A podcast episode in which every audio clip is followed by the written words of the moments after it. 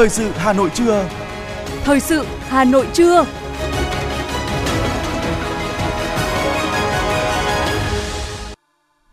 Thanh Hiển và Quang Minh kính chào quý vị các bạn. Bây giờ là chương trình thời sự của Đài Phát thanh và Truyền hình Hà Nội, phát trực tiếp trên sóng phát thanh. Hôm nay thứ hai, ngày 2 tháng 1 năm 2023, chương trình có những nội dung chính sau đây. Chủ tịch Quốc hội Vương Đình Huệ ban hành nghị quyết về việc tổ chức lấy ý kiến nhân dân đối với dự thảo luật đất đai sửa đổi từ ngày mai, mùng 3 tháng 1 đến ngày 15 tháng 3 năm 2023 với toàn bộ nội dung dự thảo. Bữa tiệc âm nhạc chào đón năm mới Hà Nội Concert năm 2023. Năm 2023, thuế giá trị gia tăng nhiều hàng hóa về mức 10%. Từ ngày 1 tháng 1 năm 2023, người cao tuổi, trẻ em được giảm giá vé xem phim tại rạp. 34 người thương vong trong ngày đầu tiên của năm mới. Xin chuyển sang những thông tin quốc tế. Tổng thống Ai Cập và Thủ tướng Israel thảo luận các vấn đề khu vực. Thụy Điển đảm nhận chức chủ tịch luân phiên Hội đồng Liên minh châu Âu EU. Sân bay Manila, Philippines bị mất điện, buộc phải hủy chuyến bay, hàng chục nghìn người bị ảnh hưởng. Sau đây là nội dung chi tiết sẽ có trong chương trình. Thưa quý vị các bạn, trong không khí hân hoan của ngày đầu năm mới, tối qua mùng 1 tháng 1 năm 2023, Đài Phát thanh và Truyền hình Hà Nội tổ chức buổi hòa nhạc Hà Nội Concert Hòa nhạc năm mới 2023. Chương trình như một món quà ý nghĩa gửi tới khán giả cả nước với hy vọng một năm mới ngập tràn hạnh phúc. Đêm nhạc có sự tham dự của các vị khách là lãnh đạo Trung ương, thành phố Hà Nội và đại sứ các nước tại Việt Nam cùng đông đảo khán giả yêu thích âm nhạc cổ điển.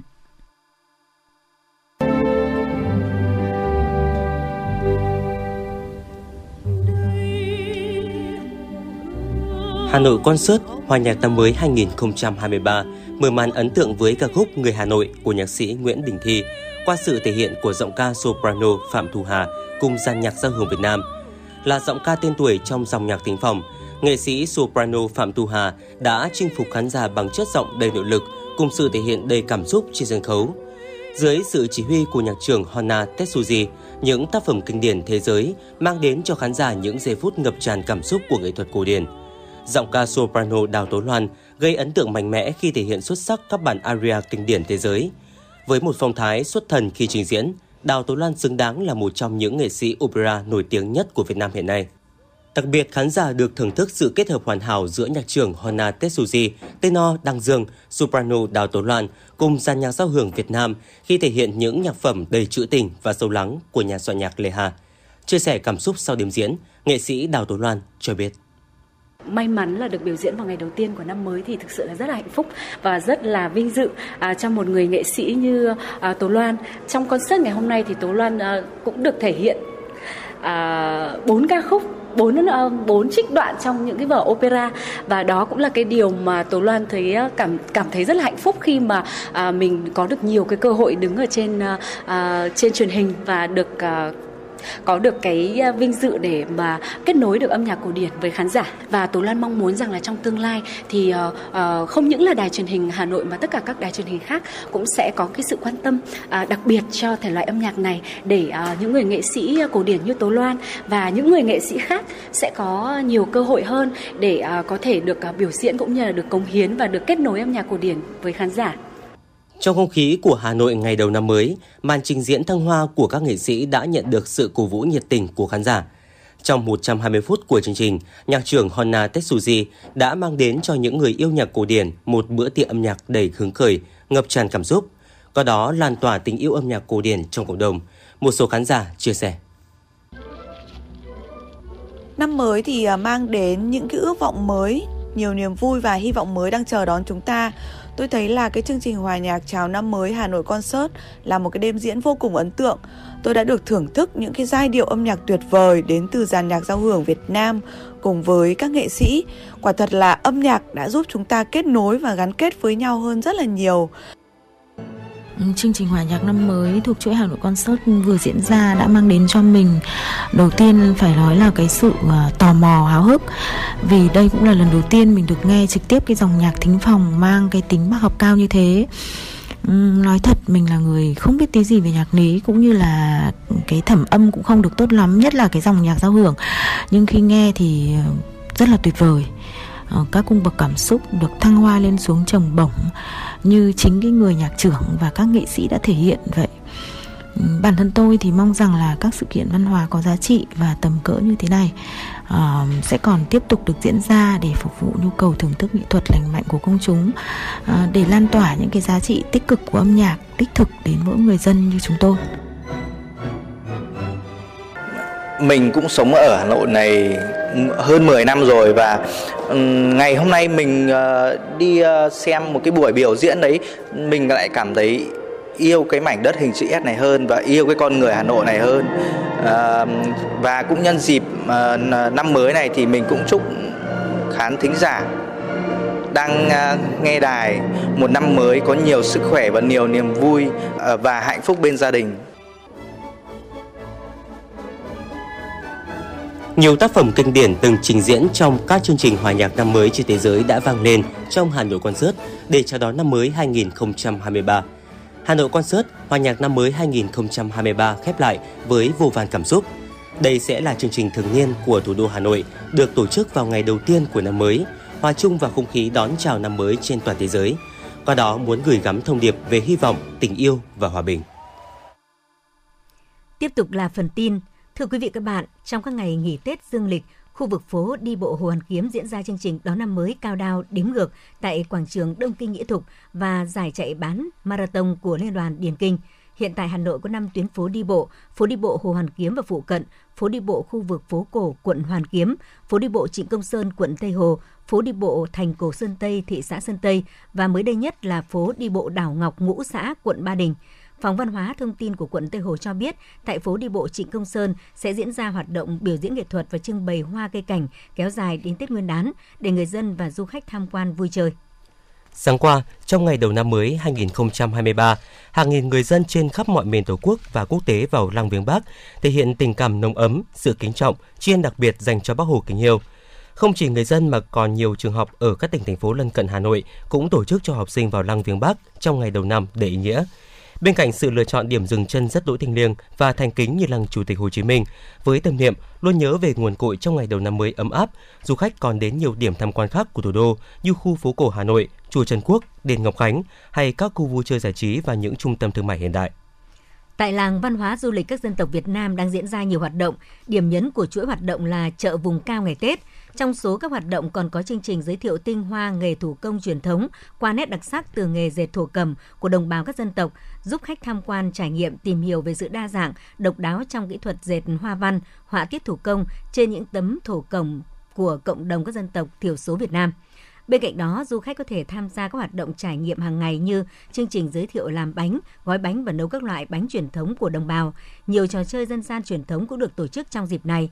Đồng thời, du khách cũng có thể tham gia những hoạt động cầu an, chúc phúc tại các không gian tâm linh, chùa Khmer, tháp Chăm, cùng nhiều trải nghiệm thú vị khác. Phiên chợ vùng cao chào năm mới 2023 diễn ra đến hết ngày hôm nay.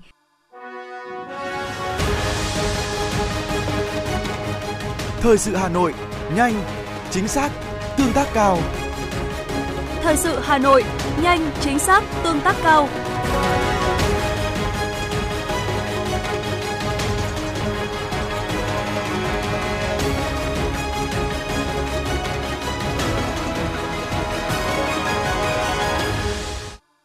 Xin được chuyển sang những thông tin quan trọng khác. Thưa quý vị, Chủ tịch Quốc hội Vương Đình Huệ ban hành nghị quyết của Ủy ban Thường vụ Quốc hội về việc tổ chức lấy ý kiến nhân dân đối với dự thảo luật đất đai sửa đổi.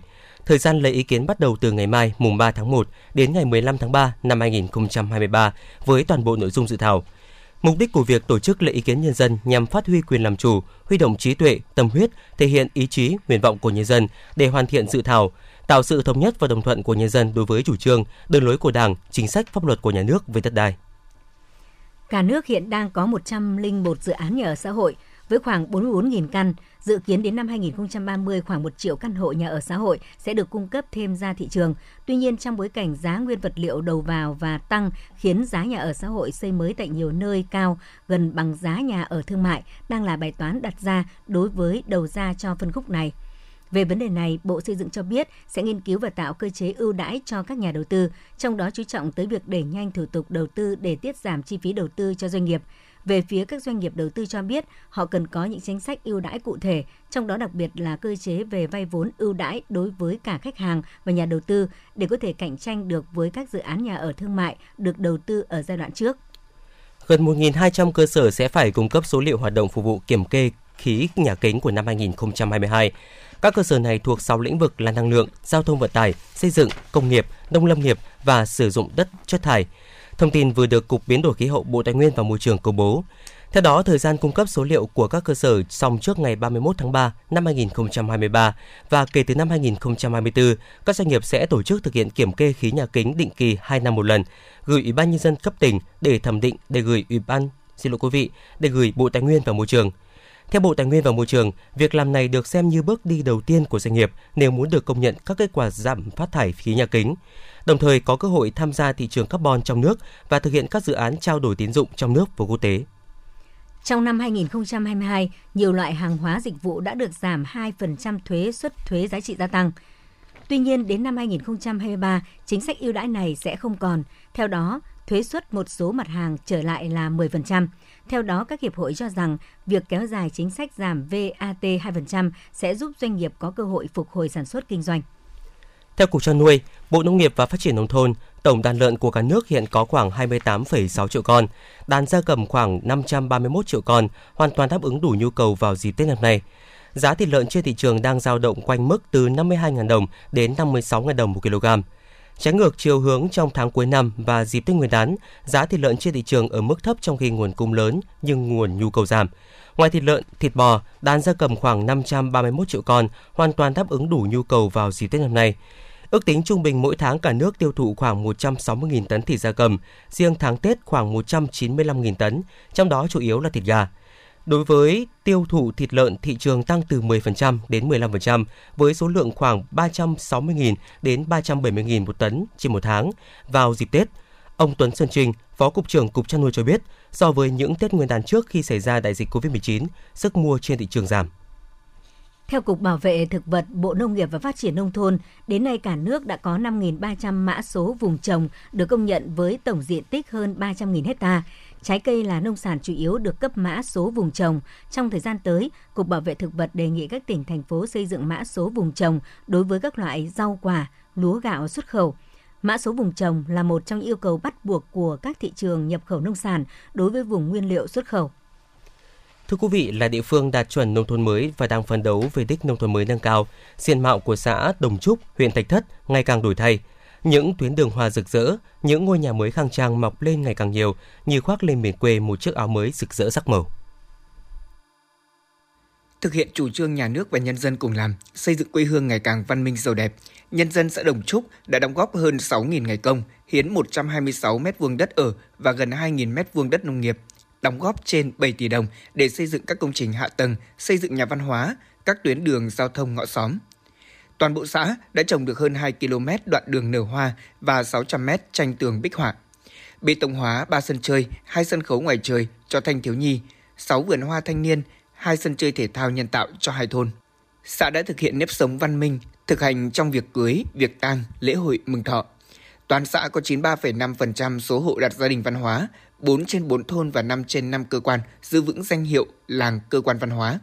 Phong trào toàn dân đoàn kết xây dựng đời sống văn hóa gắn với cuộc vận động toàn dân đoàn kết xây dựng nông thôn mới, đô thị văn minh đã được các tầng lớp nhân dân tích cực hưởng ứng. Qua đó, đời sống vật chất và tinh thần của người dân từng bước đổi thay, bộ mặt nông thôn có nhiều chuyển biến tích cực. Ông Nguyễn Thành Đồng, trưởng thôn Đồng Táng, xã Đồng Trúc, huyện Thạch Thất cho biết. Về cái vệ sinh môi trường thì là quy định là vào ngày thứ 7 là toàn dân là phải dậy là quét đường làng ngõ xóm. Chúng tôi quy định là nhà ai có cái phần đất ở ngoài đường cái đến đâu thì anh phải vệ sinh đến đấy. Thế còn cái để xét làng văn hóa và các gia đình văn hóa thì hàng năm chúng tôi đầu năm là lập cái danh sách đấy, họp dân các gia đình là đăng ký gia đình văn hóa, cuối năm thì xem xét các gia đình văn hóa. Những gia đình mà không đạt tiêu chuẩn văn hóa, ví dụ như là xây dựng trái phép rồi thì sinh con thứ ba, có những gia đình là không đạt cái tiêu chuẩn gia đình văn hóa. Có thể thấy, phong trào toàn dân đoàn kết xây dựng đời sống văn hóa ở Đồng Trúc phát triển mạnh mẽ đã gắn kết với các nhiệm vụ xây dựng nông thôn mới, đẩy mạnh thực hiện các hoạt động văn hóa thể thao ở cơ sở, đóng góp vào thực hiện thắng lợi các nhiệm vụ chính trị, kinh tế xã hội và phát triển văn hóa con người Việt Nam. Không chỉ diện mạo làng quê đang từng ngày thay đổi, mà đời sống văn hóa tinh thần của người dân nơi đây cũng không ngừng được nâng lên. Từ khi có nhà văn hóa, mọi hoạt động sinh hoạt của nhân dân cũng như các câu lạc bộ đều diễn ra tại đây. Tham gia câu lạc bộ đã mang lại sức khỏe dẻo dai, tinh thần minh mẫn cho các hội viên. Các hội viên còn vận động, khuyên bảo con cháu trong gia đình cùng tham gia xây dựng đời sống văn hóa ở thôn xóm, hướng tới xây dựng quê hương giàu mạnh. Bà Nguyễn Thị Thông, câu lạc bộ người cao tuổi thôn Đồng Táng, xã Đồng Trúc, huyện Thạch Thất cho hay. Từ khi mà câu lạc bộ của thôn thành lập đến nay thì chúng tôi đã tham gia hoạt động ở câu lạc bộ, thì nói chung là qua những đêm giao lưu văn nghệ này thì trong lòng thấy vui, tinh thần sảng khoái. Đồng Trúc luôn chú trọng giữ gìn các yếu tố văn hóa truyền thống, giáo dục thế hệ trẻ, tình yêu quê hương, đất nước và những truyền thống văn hóa lịch sử tốt đẹp của địa phương. Hiện Đồng Trúc có 3 ngôi đình, 6 ngôi chùa, 1 quán. Đây là một trong những di tích cổ nhất trên địa bàn huyện Thạch Thất, đều đã được xếp hạng di tích văn hóa lịch sử cấp quốc gia và thành phố. Các di tích được chính quyền và người dân Đồng Trúc quan tâm bảo tồn, duy trì các lễ hội truyền thống.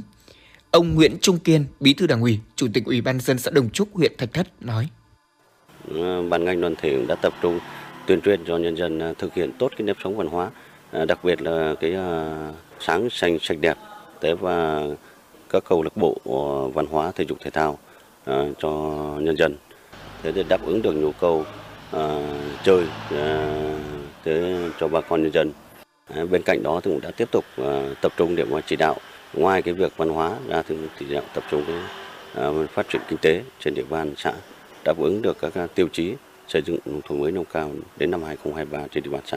Xây dựng nông thôn mới nâng cao, đời sống vật chất của người dân Đồng Trúc dần được nâng lên, nhu cầu văn hóa tinh thần được đáp ứng, mức độ giao lưu tiếp xúc với bên ngoài của người dân được mở rộng hơn, trường học được xây dựng khang trang hơn. Bên cạnh đó, nhiều hủ tục cũng dần được loại bỏ, các thiết chế văn hóa phục vụ cho đời sống tinh thần được mở rộng, bộ mặt làng quê Đồng Trúc ngày càng khởi sắc.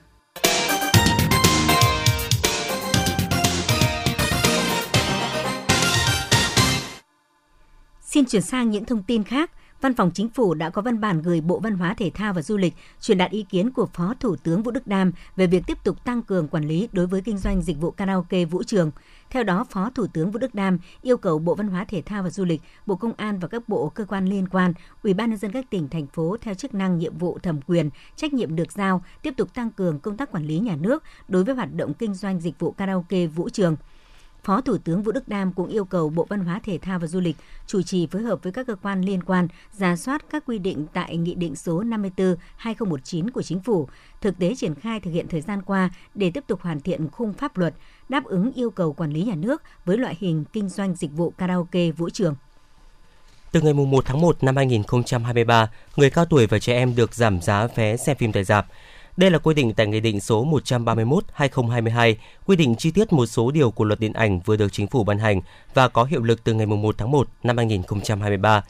Cũng theo Nghị định, người khuyết tật đặc biệt được miễn giảm giá vé, người khuyết tật nặng được giảm tối thiểu 50% giá vé xem phim khi xem trực tiếp sử dụng dịch vụ xem phim tại rạp chiếu phim. Nghị định cũng quy định tỷ suất chiếu phim Việt Nam, khung giờ chiếu phim Việt Nam, thời lượng và khung giờ chiếu phim cho trẻ em trong hệ thống rạp chiếu phim. Hà Nội hoàn thiện hồ sơ xét nhà giáo nhân dân, nhà giáo ưu tú trong quý 1 năm 2023. Theo kế hoạch của Sở Giáo dục và Đào tạo Hà Nội, trong quý 1 năm 2023, Sở sẽ tiếp tục thực hiện bước 3 trong quy trình đề nghị xét tặng danh hiệu nhà giáo nhân dân, nhà giáo ưu tú lần thứ 16 năm 2023. Cụ thể, tháng 1 năm 2023, Sở Giáo dục và Đào tạo sẽ trình thành phố xét tặng danh hiệu nhà giáo nhân dân, nhà giáo ưu tú lần thứ 16. Trước ngày 5 tháng 2 năm 2023, Sở Giáo dục và Đào tạo phối hợp với Ủy ban nhân dân thành phố Hà Nội và Ban thi đua khen thưởng thành phố tổ chức họp hội đồng thành phố để xét tặng danh hiệu trên. Trước ngày 25 tháng 3 năm 2023, Sở Giáo dục và Đào tạo Hà Nội trình Hội đồng Bộ Giáo dục và Đào tạo xét tặng danh hiệu Nhà giáo nhân dân, Nhà giáo ưu tú lần thứ 16 năm 2023. Thưa quý vị, với việc quyết liệt thực hiện các giải pháp linh hoạt, năm 2022, thành phố Hà Nội tạo việc làm mới cho 203.027 người lao động, đạt 126,9% kế hoạch, có phần giảm tỷ lệ thất nghiệp trong độ tuổi lao động khu vực thành thị. Trong năm 2023, Sở Lao động Thương binh và Xã hội Hà Nội dự kiến tạo việc làm mới cho 162.000 người lao động. Để thực hiện chỉ tiêu này, Sở Lao động Thương binh và Xã hội Hà Nội tiếp tục triển khai tổ chức các hoạt động gắn kết giáo dục nghề nghiệp với thị trường lao động, việc làm bền vững, đồng thời đẩy mạnh hợp tác doanh nghiệp trong công tác tuyển sinh, tổ chức đào tạo và giải quyết việc làm, xây dựng các mô hình gắn kết giáo dục nghề nghiệp với thị trường lao động, tăng cường gắn kết giữa cơ sở giáo dục nghề nghiệp và trung tâm dịch vụ việc làm Hà Nội, hỗ trợ người học tìm việc làm sau khi tốt nghiệp, chú trọng gắn kết đào tạo với việc đưa lao động đi làm việc ở nước ngoài theo hợp đồng. Cùng với đó là xây dựng dự báo về nhu cầu đào tạo giáo dục nghề nghiệp, đặc biệt là các ngành nghề khoa học kỹ thuật, công nghệ, thu hút đầu tư, hợp tác quốc tế trong đào tạo chất lượng cao. Việt Nam Airlines tổ chức chuyến bay mơ ước hành trình đoàn viên đưa lao động nghèo về quê đón Tết. Theo đó, người lao động được hỗ trợ chi phí từ sân bay Nội Bài về các bến trung chuyển để đi tiếp về địa phương quê nhà. Chuyến bay chiều đi có hành trình từ Thành phố Hồ Chí Minh đi Hà Nội ngày 9 tháng 1 năm 2023. Các chuyến bay chiều về có hành trình từ Hà Nội, Vân Đồn, Hải Phòng, Thanh Hóa, Vinh đi Thành phố Hồ Chí Minh từ ngày 10 đến ngày 15 tháng 2 năm 2023. Tiếp tục là thông tin về giao thông đô thị. Thưa quý vị, Cục Cảnh sát Giao thông Bộ Công an cho biết, trong ngày đầu tiên của năm 2023, ngày 1 tháng 1 năm 2023, toàn quốc xảy ra 28 vụ tai nạn giao thông, làm 13 người chết, 21 người bị thương. Đặc biệt, hiện tượng tài xế vi phạm về nồng độ cồn còn xuất hiện nhiều. Cụ thể, trên tuyến đường bộ, lực lượng Cảnh sát Giao thông toàn quốc đã kiểm tra và xử lý vi phạm hơn 7.000 trường hợp, phạt tiền gần 12 tỷ đồng. Tạm giữ 140 ô tô, 1.920 xe máy, 18 phương tiện khác, tước 1.159 giấy phép lái xe các loại. Trong đó, vi phạm về nồng độ cồn là 1.330 trường hợp, vi phạm về ma túy 3 trường hợp, vi phạm về tốc độ 1.058 trường hợp, cơi nới thùng xe, quá khổ, quá tải 186 trường hợp. Các đội tuần tra kiểm soát giao thông đường bộ cao tốc thuộc Cục Cảnh sát Giao thông kiểm tra, lập biên bản xử lý vi phạm hành chính đối với 58 trường hợp, phạt tiền 197,4 triệu đồng, tước giấy phép lái xe 21 trường hợp, tạm giữ 2 phương tiện. Trên tuyến đường thủy, Thủy đoàn 1 và Thủy đoàn 2, Bộ Công an và Công an các địa phương đã kiểm tra, phát hiện, xử lý 95 trường hợp vi phạm, phạt tiền 115 triệu đồng. Trên tuyến đường sắt, lực lượng Cảnh sát Giao thông Công an các địa phương đã phát hiện xử lý 7 trường hợp vi phạm, phạt tiền 1,9 triệu đồng.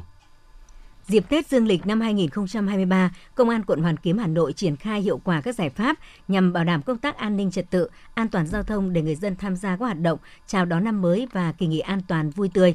Trong 2 ngày 31 tháng 12 năm 2022 và ngày 1 tháng 1 năm 2023, Công an quận Hoàn Kiếm đã xử lý 27 trường hợp trông giữ xe không phép, sai phép, phạt với số tiền 67.500.000 đồng. Công an quận Hoàn Kiếm, thành phố Hà Nội cho biết đang tiến hành xác minh làm rõ nhân thân của những người vô gia cư giả trên các tuyến phố thuộc địa bàn. Hiện tại, lực lượng chức năng phát hiện trường hợp hai mẹ con bà Nguyễn Thị Luân ở quận Nam Từ Liêm thường xuyên hành nghề ăn xin tại ngã tư Quán Sứ, Hai Bà Trưng. Cũng tại khu vực trên, lực lượng chức năng còn phát hiện thêm một đoàn người vô gia cư khác. Tất cả đều được đưa về trụ sở Công an phường Trần Hưng Đạo để làm rõ. Đối chiếu với dữ liệu dân cư, cơ quan chức năng khẳng định tất cả những trường hợp này đều có nhà, gia đình tại Hà Nội. Một số người còn có nhà mặt tiền ở những phố lớn, không có bất cứ trường hợp nào thuộc diện được hưởng chính sách hỗ trợ chăm sóc ở những trung tâm bảo trợ xã hội của nhà nước. Công an quận Hoàn Kiếm khuyến cáo các tổ chức cá nhân nếu tiến hành hoạt động từ thiện phải xác định rõ là đúng người vô gia cư, khó khăn thật sự hay không để tránh xảy ra tình trạng giả mạo nhằm thu lợi bất chính. Lực lượng công an sẽ có những biện pháp xử lý các trường hợp này. Hiện tại, tất cả những trường hợp đóng giả người vô gia cư đều được yêu cầu viết cam kết không tái phạm, sau đó bàn giao cho địa phương để quản lý.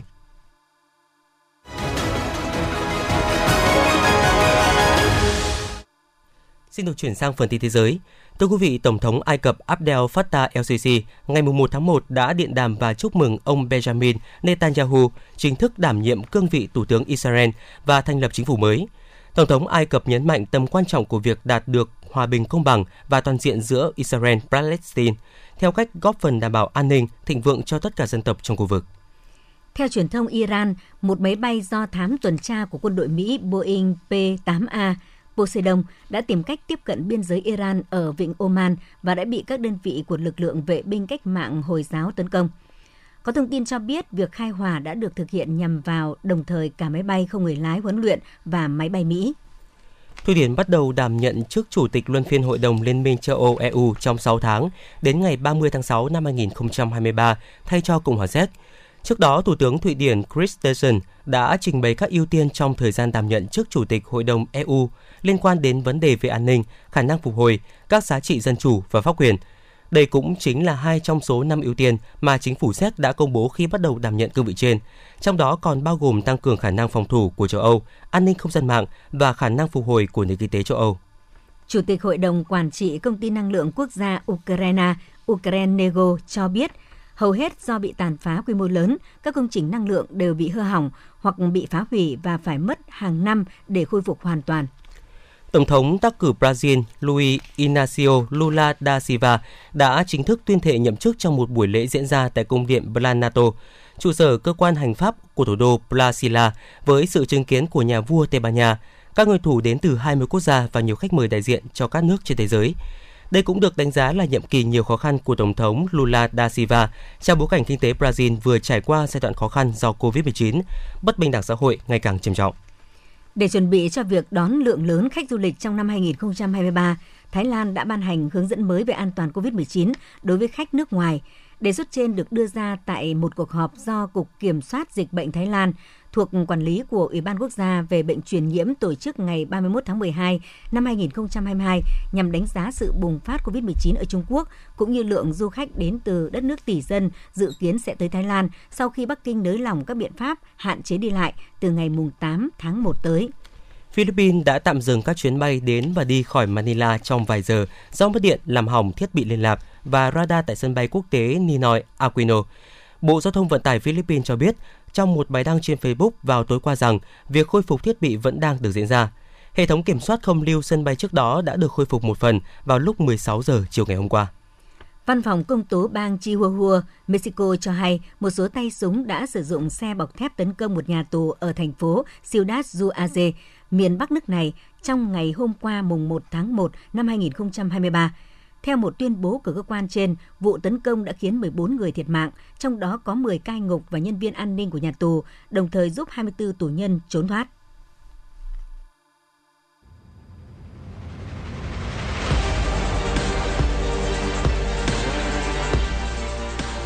Bản tin thể thao.